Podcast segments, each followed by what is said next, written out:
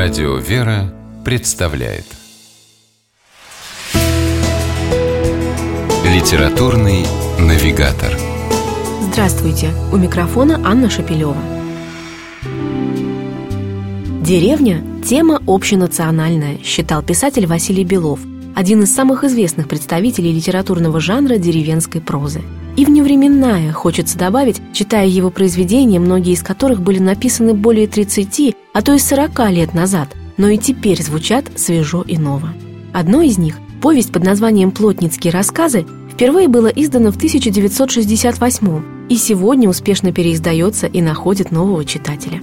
И пусть этот читатель украдкой сверяется с поисковиком в интернете по поводу слов «саха» или «плуг», глубинная суть прозы Белова остается понятной, а еще будоражащей душу, заставляющей думать и задавать самому себе вопросы. Ее без всякой натяжки можно назвать и философской, и глубоко психологичной, а значит, всегда актуальной. Герой, от лица которого ведется повествование, инженер Константин Зорин, свой неурочный мартовский отпуск решает провести на давно оставленной родине – проведать оставшийся от отца деревенский дом, подремонтировать старую покосившуюся баню. В помощь себе он зовет деревенского плотника, старика-соседа по имени Олеша Смолин. И 24 дня пролетают в беседах о прошлом, о жизни, о родной земле, о человеческой душе.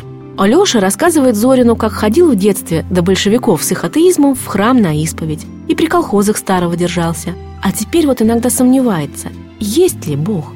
И тут же сам себе отвечает, коли не было бы его, так и не приходили бы в голову мысли о том, что с душой после смерти станет. А вскоре на горизонте появляется еще один сельский сторожил, тоже в прошлом плотник. Авенир Казанков. Он, словно антипод Смолина, напротив, и с наганом по селу своих же раскулачивать хаживал, и купола с церкви сбивал. А теперь вот на старости лет стал мастером жалобы начальству или обличительные статьи в районную газету писать. И не могут эти двое пройти мимо друг дружки, не поддев, не зацепив обидным словом. Зорин решает помирить стариков, найти что-то, что объединило бы их и заставило забыть давнюю неприязнь.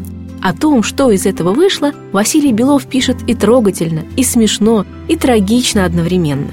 Не гонясь за изысканным словом, просто и по-настоящему в этой простоте красиво, он приводит плотницкие рассказы к, на первый взгляд, весьма нелогичной развязке – из-за которой советская критика однажды назвала повесть «комедия абсурда».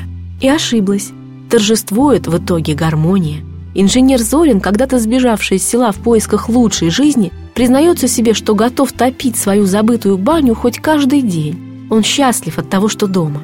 И старики, еще утром готовые вырвать друг другу бороды, вечером, как ни в чем не бывало, мирно сидят за одним столом и ведут мудрую беседу. А что, как не гармонию, невозможность примирения и прощения с другими и самим собой в глубине души ищет каждый из нас в этой непростой жизни? Возможно, плотницкие рассказы Василия Белова подскажут верное направление поисков. С вами была программа «Литературный навигатор» и ее ведущая Анна Шапилева. Держитесь правильного литературного курса.